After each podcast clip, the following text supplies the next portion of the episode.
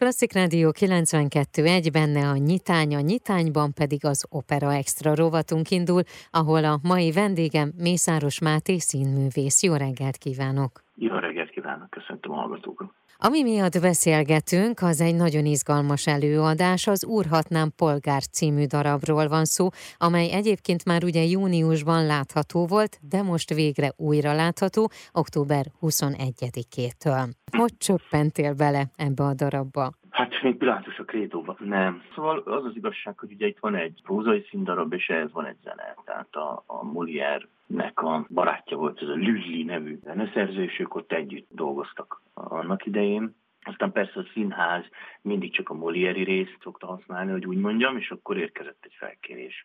Ha én jól tudom az operaháztól a Jakab felé, hogy, hogy meg lehetne ezt együtt csinálni, mert ez egy elég komoly kísérő zenéje van a, a, a Lüllinek ami tulajdonképpen egy barokk opera, ha úgy tetszik. Természetesen ott az nyilvánvaló volt, hogy a prózai részeket, azokat lehet színészekkel csinálni, és a zenés részeket kell hol a hangszeres részek, ugye élő zenekar, meg, meg, meg éneklés árják, tehát azokat kell profi énekesekkel, és van egy kórus azokat kell az operaház részeivel elképzelni, és akkor így egyszer csak a Jakab keresett engem, még jó régen lassan két évvel, hát bőven a Covid helyzet előtt, hogy, hogy mi lenne, ha együtt dolgoznánk, és én lennék a úrhatnám polgára címszereplője ennek a történetnek, és egy örömmel mondtam igent. Zárójelben jegyzem meg a hallgatóinknak, hogy az előadás szövegváltozatát készítette Tarnóci Jakab, akire te is gondoltál, és Varga Zsófia. Igen. Igen. Igen, hát az az igazság, hogy nagyon drasztikusan bele kellett avatkozni a, a, a szövegbe, de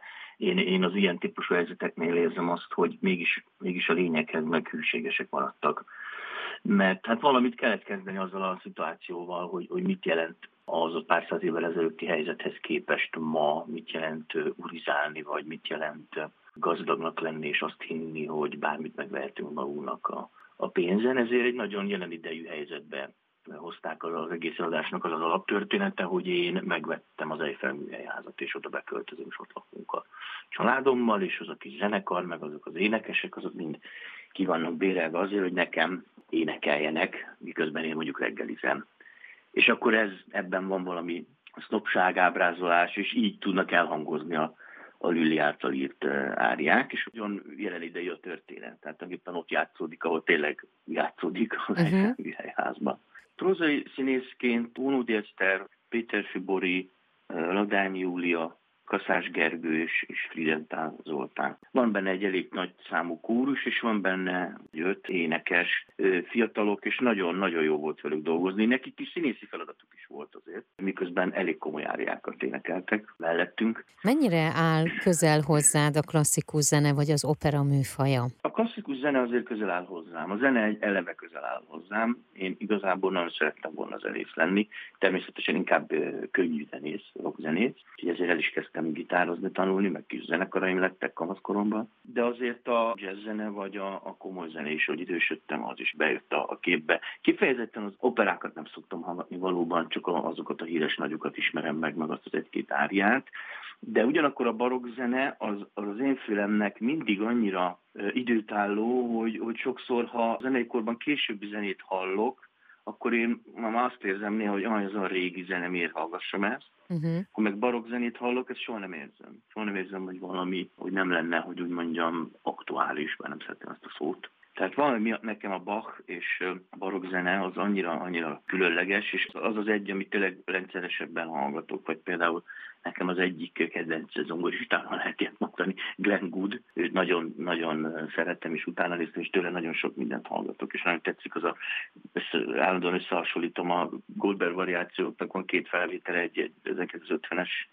években, amikor először fiatalon azzal robbant be, és aztán élete végén 81 vagy 82-ben, is tudom, feljátszotta újra és nagyon érdekes összehasonlítani az idejét, hogy egyáltalán mi történik egy emberrel az élete alatt, és mit gondol egy műről fiatalon, és aztán érett idős művészként. De nekem ettől az egész kirándulás annyira izgalmas volt, és annyira élvezetes, és ott egy élő zenekar, egy barokk zenekar, ráadásul ilyen kicsit korabeli hangszereken játszák ezt a barokk zenét, hát én, le voltam nyűgözve.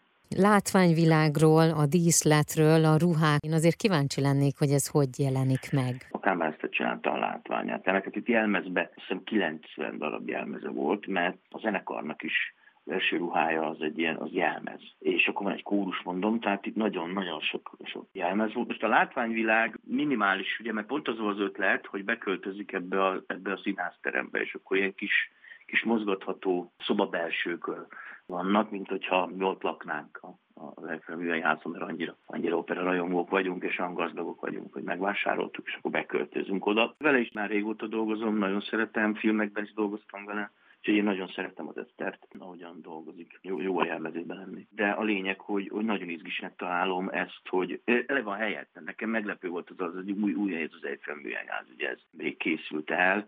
Nagyon izgalmas térnek gondolom, úgy művészileg is, jó volt oda járni, próbálni. És nagyon izgalmas dolognak gondolom ezt, mert ott tudom, hogy párhuzamosan Dömötör András is rendezett egy ilyen Figaro a köbön címen valamit. Nagyon izgalmas ez a, ez a crossover, vagy nem tudom, hogy mondják ezt manapság, hogy különböző művészeti ágakat, most éppen ez alatt a prózai színházat, prózai színházrendezőket és operákat, operaénekeseket összeengedni. Ez egyszerűen az egész vállalkozás nagyon izgalmas, és szerintem nem is, nem is lettek rosszak ezek, a, ezek az eladások. Úgyhogy érdemes megnézni. Az elmúlt percekben Mészáros Máté színművészt hallhatták.